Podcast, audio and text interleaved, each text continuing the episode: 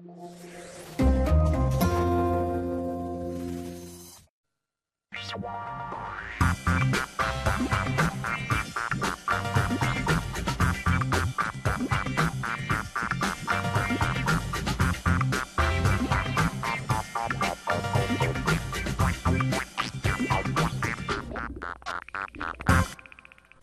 Herzlich willkommen. Liebe Zuschauer, wie schön, dass ihr wieder mit dabei seid.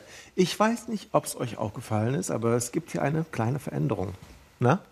Richtig, wir haben einen neuen Studioboden. Unglaublich. Wow. Ja gut, so groß ist der Unterschied jetzt auch nicht. Und der Boden ist eigentlich auch völlig egal, weil viel interessanter ist, was wir bei der Renovierung unseres Studiobodens entdeckt haben. Wenn wir das hier mal hochklappen. Ja, genau. Wissen macht A. Klugscheißen mit Ralf. Und mit Clari ist sehr bodenständig. Die Erde ist direkt unter uns. Oh, was denn das? Ui. Das sieht nicht aus wie ein Marmeladenglas. Ich bitte dich, das ist vielleicht die größte Entdeckung der Menschheit und du sprichst von Marmeladengläsern. Wir alle fragen uns, wäre eine andere Moderatorin nicht vielleicht doch besser gewesen? Ey, nicht so im Dreck wühlen, ja? Marmeladenglas ist wirklich naheliegend. Bitte sehr. Fug hat Erdbeermarmelade gekocht und Esther hilft ihm beim Abfüllen. Hausgemachte Marmelade. Fug kann's kaum erwarten, sie zu essen, aber noch ist sie zu warm und zu flüssig, um sich ein Marmeladenbrot zu schmieren. Aber kein Problem, Fug hat ja noch ein Glas vom letzten Mal übrig. Nur der Deckel sitzt echt fest. Den kriegt er gar nicht auf. Auch nicht so. Dann eben so. Nein, auch nicht. Fug, nein! Nicht mit dem Hammer. Es geht viel leichter. Draufhauen ist keine schlechte Idee, aber da reicht eine Hand. Und schon ist das Glas geöffnet. Nur warum lässt sich das Glas leichter öffnen, wenn man vorher auf den Boden schlägt? Wir haben uns bei Marmeladenherstellern erkundigt und wir haben auch Wissenschaftler gefragt. Die wussten es nicht genau, wurde noch nicht erforscht. Warum der Deckel am Glas haftet, ist aber klar. Beim Auffüllen bleibt ein Teil des Glases immer leer. Da ist heiße Luft drin. Kühlt die Marmelade ab, wird auch die Luft kalt. Sie zieht sich zusammen. Im Glas entsteht ein Unterdruck. Das bedeutet, die Luft im Glas braucht weniger Platz als vorher. Dadurch kann die Luft außerhalb des Glases den Deckel jetzt richtig fest auf das Marmeladenglas drücken. Aber warum lässt sich so ein sehr fest sitzender Deckel leichter aufdrehen, wenn man vorher auf den Boden schlägt? Vermutung 1. In der Marmelade ist immer etwas Luft, also Gas eingeschlossen, ähnlich wie bei Mineralwasser. Schüttelt man die Flasche, wird das Gas freigesetzt und steigt als Bläschen nach oben. In der Marmelade soll sich durch den Schlag Luft lösen. Das gleicht den Unterdruck aus. Der Deckel sitzt lockerer und lässt sich besser öffnen. Vermutung 2. Beim Drehen auf den Kopf rutscht die Marmelade auf den Deckel. Durch das Schlagen wölbt sich der Deckel nach außen und verschiebt sich ein bisschen. Mit bloßem Auge ist das nicht zu sehen. So kann Luft an den Seiten ins Glas eindringen. Diese Luft von außen gleicht den Unterdruck aus. Vermutung 3. Glas und Deckel haben ein Gewinde. Also, das ist keine Vermutung, das ist tatsächlich so. Die Vermutung ist, wenn die Marmelade abkühlt, presst der Unterdruck das Gewinde ans Glas. Die beiden verkanten sich. Durch die Schläge löst sich die Verkantung. Dadurch dringt Luft ein, die den Unterdruck ausgleicht. Der Deckel lässt sich leichter öffnen. Tja, ist schon komisch. Viele kennen diese einfache Methode, aber keiner weiß genau, warum sie funktioniert. Hauptsache, das Glas ist offen und Esther und Fug genießen endlich ihr Marmeladenbrot. Was auch hilft bei so einem störrischen Marmeladenglas zum Beispiel, ist einfach mit einem Frühstücksmesser unter den Deckel stechen, anwinkeln und anheben und dann gibt es einen Druckausgleich. Und man kann das Marmeladenglas öffnen. Apropos öffnen, wir haben während der Film lief die Erde weiter weggefegt und das, was unter dem Studio war, freigelegt und es sieht aus wie die Spitze einer Pyramide. Vielleicht treten wir jetzt in die Fußstapfen von Howard Carter. Der hat nämlich im Jahr 1922 die Grabkammer des Tutanchamun entdeckt. Es wäre wirklich sehr erstaunlich, wenn wir hier mitten in Deutschland die Grabkammer eines ägyptischen Herrschers entdecken würden. Tutanchamun war nämlich ein altägyptischer Pharao, der 1300 Jahre vor Christi Geburt regierte. Ich denke, die Geschichte muss neu geschrieben werden. Und da gehen wir am besten ganz langsam vor. Im Schneckentempo. Von mir aus auch im Schneckentempo. Wie schnell das auch immer sein mag. Wow. Oh, das war knapp. Das war Hm, irgendwie ist Fug heute im Schneckentempo unterwegs. Fug, beeil dich mal. Du bist doch zu einem Schneckenrennen verabredet. Seine Schnecke ist die gelbe. Die blaue schickt Corinna ins Rennen. Auf die Plätze, fertig, los. Langsam setzt sich Gelb an die Spitze und geht knapp in Führung. Aber Blau bleibt dran und überholt Gelb. Das sieht nicht gut aus für Gelb. Blau liegt immer noch mit einer Fühlerlänge vorne. Wenn er jetzt die Rennschnecke aus der unendlichen Geschichte hätte, das wär's. Gelb schleimt, was das Zeug hält, aber Blau ist immer noch vorne. Was für eine Schnecke. Blau ist fast an der Ziellinie. Blau ist im Ziel. Und Gelb ist weit abgeschlagen. Also Fug, bei dem Schneckentempo hätte deine Schnecke nie gewinnen können. Aber wie schnell ist eigentlich Schneckentempo? Die einzige Schnecke, deren Tempo erforscht wurde, ist die Weinbergschnecke. Sie schafft durchschnittlich 7 cm in der Minute. Das macht 420 cm in einer Stunde, also etwa 4 Meter. Für uns Menschen ist das sehr langsam. Wir schaffen circa 4 bis 5 Kilometer in der Stunde. Mehr als 10 Runden in einem Sportstadion. Würde die Weinbergschnecke ohne eine Pause zu machen und in vollem Schneckentempo durchs Stadion laufen, dann bräuchte sie für nur eine einzige Runde ganze 100 Stunden.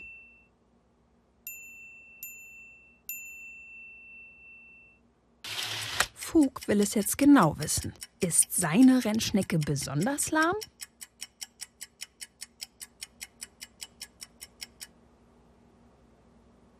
Hm, Nein, sie hat 8 cm in der Minute geschafft. Etwas schneller als der Durchschnitt. Und trotzdem ist das ultra langsam. Und Fug, jetzt willst du bestimmt wissen, wie es bei anderen Schnecken aussieht. Kein Problem. Timo vom Museum König in Bonn hat was ganz Besonderes. Achatschnecken.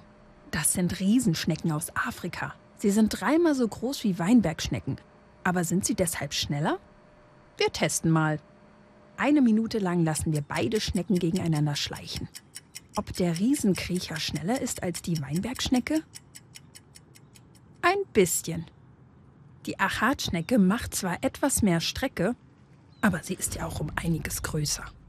Egal welche Größe, immer wenn sich etwas sehr langsam vorwärts bewegt, spricht man vom Schneckentempo. Die Briten sagen etwas ähnliches, at a snail's pace. In Frankreich heißt es Rhythme d'escargot. Die Niederländer nennen das Slakkerang.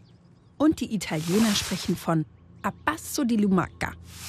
Nur die Spanier sagen etwas anderes, passo de tortuga, Schildkrötengang. Denn Schildkröten sind ja auch nicht die schnellsten. Schnecken sind aber im Vergleich zum Menschen wirklich sehr langsam. Und auch Fug hat das Schneckentempo manchmal voll drauf. Schnecken sind schneller, als man denkt. Das sind wir auch, Schneckchen. Entschuldigung. Ja, weil du manchmal so schleimig bist. Ach so, das ist ja okay. Wir sind Schnecken schnell runtergestiegen durch das Loch bei uns im Studioboden und jetzt sind wir hier unten. Von hier kann man gerade noch so die Decke im Studio erahnen. Aber dafür kann man sehr gut den Eingang zur Pyramide sehen. Und da gehen wir jetzt gleich rein. Ich hoffe, es gibt keinen Fluch des AAO. Fluch des Pharao. Sag ich ja, Fluch des AAO. Pharao. AAO, du bist neu hier. Wie heißt die Sendung? Wissen macht A, nicht Fahr. Ja, lebe und lerne. Das ist mein Spruch. Der Fluch des Pharao ist trotz aller Aussprachehindernisse eine sehr interessante Geschichte. Anfang der 20er Jahre hat nämlich Howard Carter gemeinsam mit seiner Mannschaft das Grab des Tutanchamun entdeckt und freigelegt.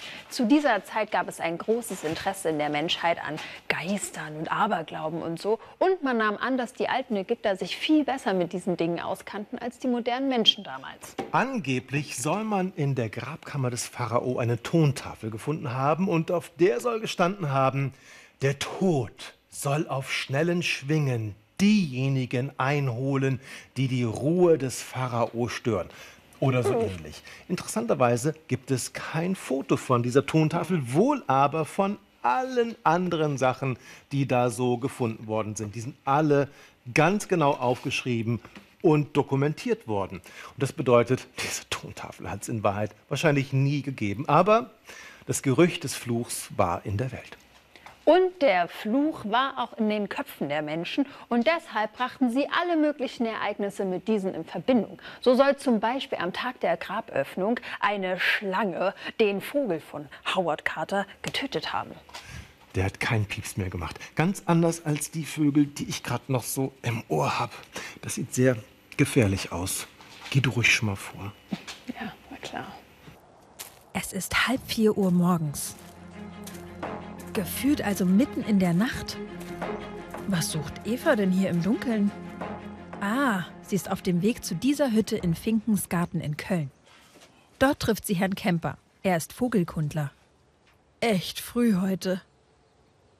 Aber so früh musste Eva aufstehen, denn sie will wissen, warum Vögel singen. Hier durch die Lupen kann man scheue Wildtiere beobachten, ohne sie zu stören wenn man leise ist. Da ist auch schon der erste zu hören. Sehen kann Eva ihn im Dunkeln noch nicht, aber Herr Kemper erkennt ihn an der Stimme. Es ist ein Hausrotschwanz. Er beginnt schon über eine Stunde bevor die Sonne aufgeht mit seinem Gesang. Ein echter Frühaufsteher. Zehn Minuten später ist schon die nächste Melodie zu hören. Man kann sie gut von der ersten unterscheiden. Es ist eine Amsel.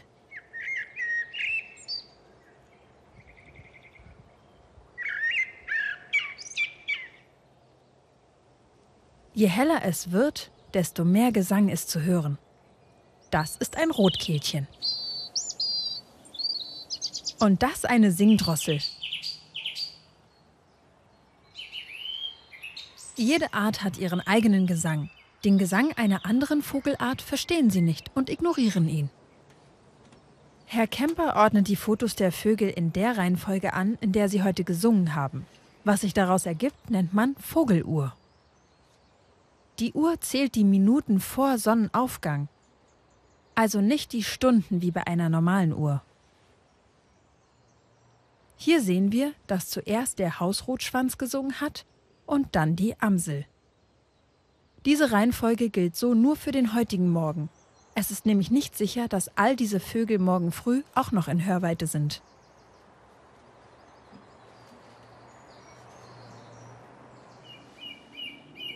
Oft singen zwar mehrere Vögel gleichzeitig, aber nie alle zusammen. Sie starten zeitversetzt, weil sie möchten, dass ihr Gesang auch gehört wird und nicht im großen Chor aller Stimmen untergeht. Fragt sich nur, wer den Gesang hören soll.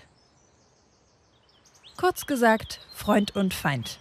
Mit wenigen Ausnahmen singen nur die Männchen. Der erste Grund? Sie wollen ein Weibchen anlocken. Wer am schönsten singt, hat die besten Chancen. Der zweite? Mit dem Gesang wollen die Männchen Artgenossen aus dem Revier vertreiben. Der Gesang bedeutet dann so viel wie Geh weg. Gesungen wird nur während der Brutzeit. Bei der Amsel klingt das so. Wie eine kleine Melodie. Schließlich will sie mit dem Gesang beeindrucken. Aber Moment mal, auch nach dem Brüten kann man die Vögel zwitschern hören. Das stimmt, aber das Gezwitscher besteht aus viel einfacheren Tönen. Man nennt es Rufen. Rufe der Amsel klingen so.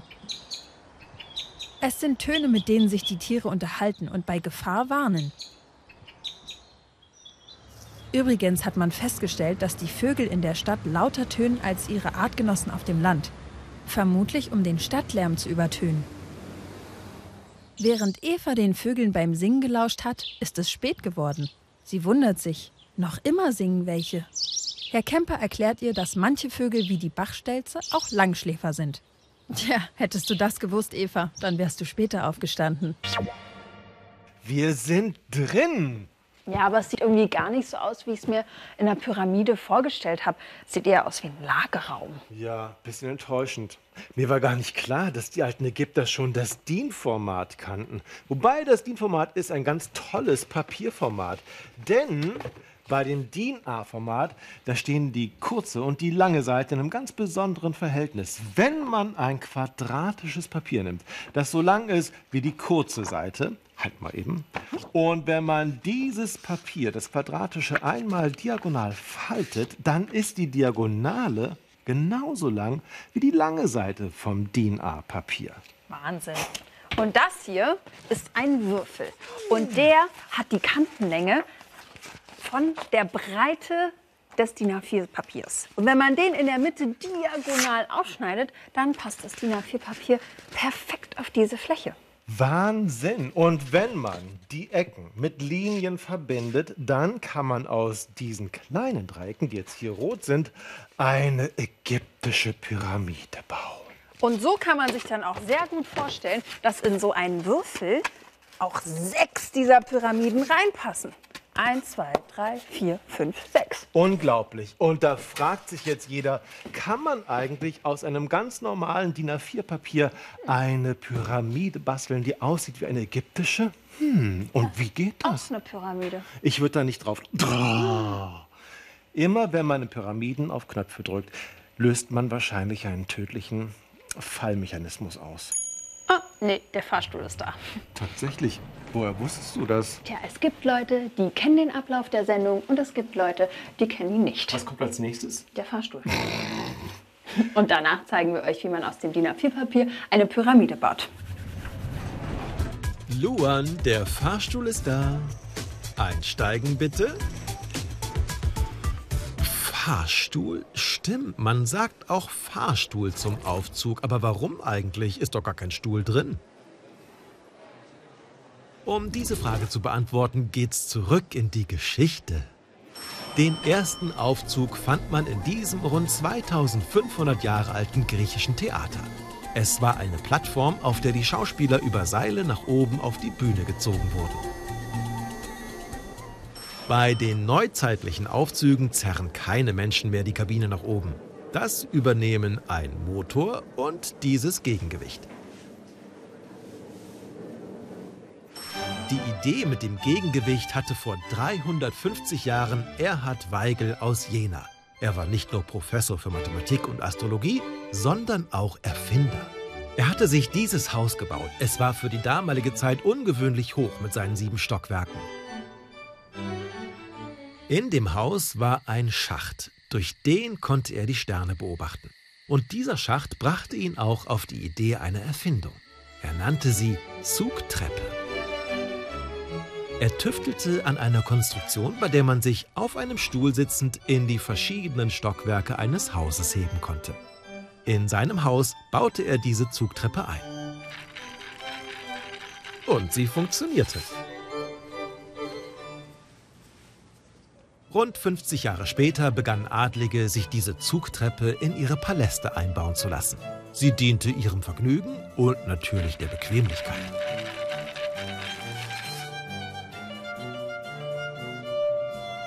Kaiserin Maria Theresia zum Beispiel war etwas kräftig geworden. Um nicht mühsam Treppen steigen zu müssen, ließ sie sich einen Aufzug in ihr Schloss einbauen. Darin stand ein Sofa, auf dem sie saß, während sie in ein anderes Stockwerk schwebte. Diese Konstruktion nannte man auch fliegender Stuhl. Aus Fliegen wurde Fahren, was einfach bedeutete, dass man sich fortbewegte, egal ob fliegend oder gehend. Und so wurde aus fliegender Stuhl fahrender Stuhl und daraus der Fahrstuhl. Mit der Zeit wurde die Konstruktion des Fahrstuhls immer raffinierter und auch praktischer.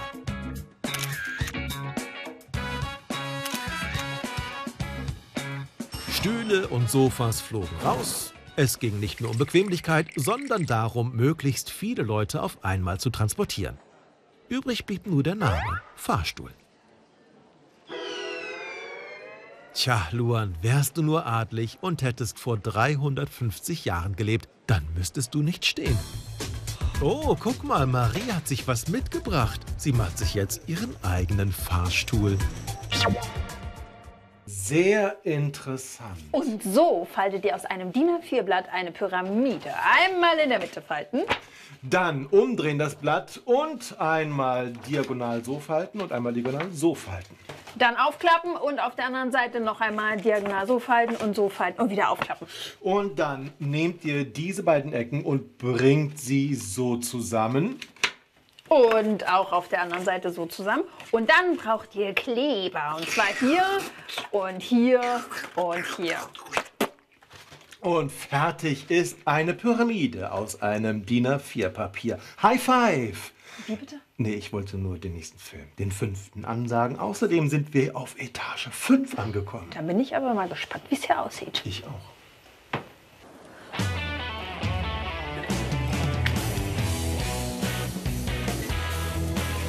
Esther und Charlotte sind Extremsportlerinnen.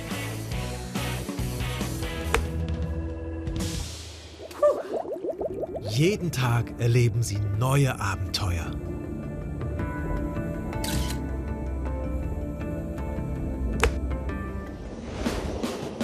Die können gar nicht extrem genug sein.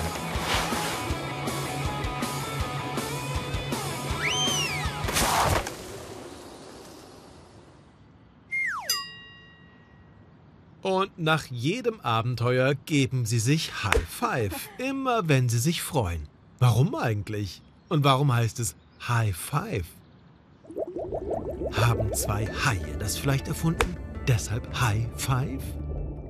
Bestimmt nicht. Zum High Pfeifen braucht man ja Hände, keine Flossen. High Five ist Englisch und bedeutet hohe Fünf. Aber wieso denn hohe Fünf? High Five bedeutet doch abklatschen. Das Hohe kommt daher, dass die Hände, die einander abklatschen, hoch über dem Kopf gehalten werden. Und zwar jedes einzelne Mal. Also, der Arm ist oben, deshalb hohe. Und warum fünf? Weil ja die Hände zusammenklatschen. Und jede Hand hat fünf Finger. Wer als erstes High Five gemacht hat, ist übrigens umstritten. 1977, vielleicht war es der amerikanische Baseballprofi Glenn Burke. Nachdem sein Mitspieler einen wichtigen Punkt gemacht hat, freute Burke sich so sehr, dass er die Arme in die Luft gerissen hat. Sein verwirrter Teamkollege hat dann einfach eingeschlagen. Eher ein Zufall.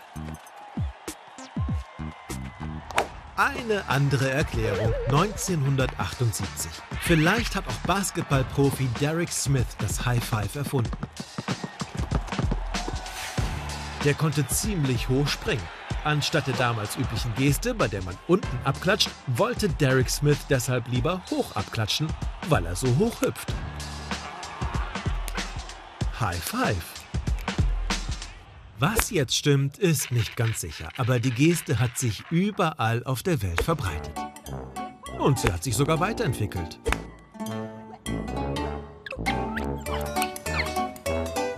Tja, und so cool High Fives auch aussehen, wenn sie nicht funktionieren, wirken sie ziemlich ungelenk. Das wäre also geklärt. Wie kommen Charlotte und Esther denn jetzt vom Baum runter? Oh, äh, äh, Entschuldigung. Äh, äh, Entschuldigung. Yeah! Naja, vielleicht hilft ja der Nächste beim Entknoten. Das ist wirklich, wirklich eigenartig. Das ist der Fluch des AAO. Wir werden hier niemals wieder ra rauskommen. Nein, das Eigenartige ist, dass wir da gar keine Pyramide mehr sehen. Apropos Pyramide, wenn ihr diese Papierpyramide nachbauen wollt, dann findet ihr die Anleitung auf unserer Seite. www.wissenmachta.de Und wir sehen uns beim nächsten Mal zur gewohnten Zeit im gewohnten Programm. Tschüss. Tschüss. Das Tolle an dieser Pyramide ist, dass sie gleichzeitig auch als Hut dient.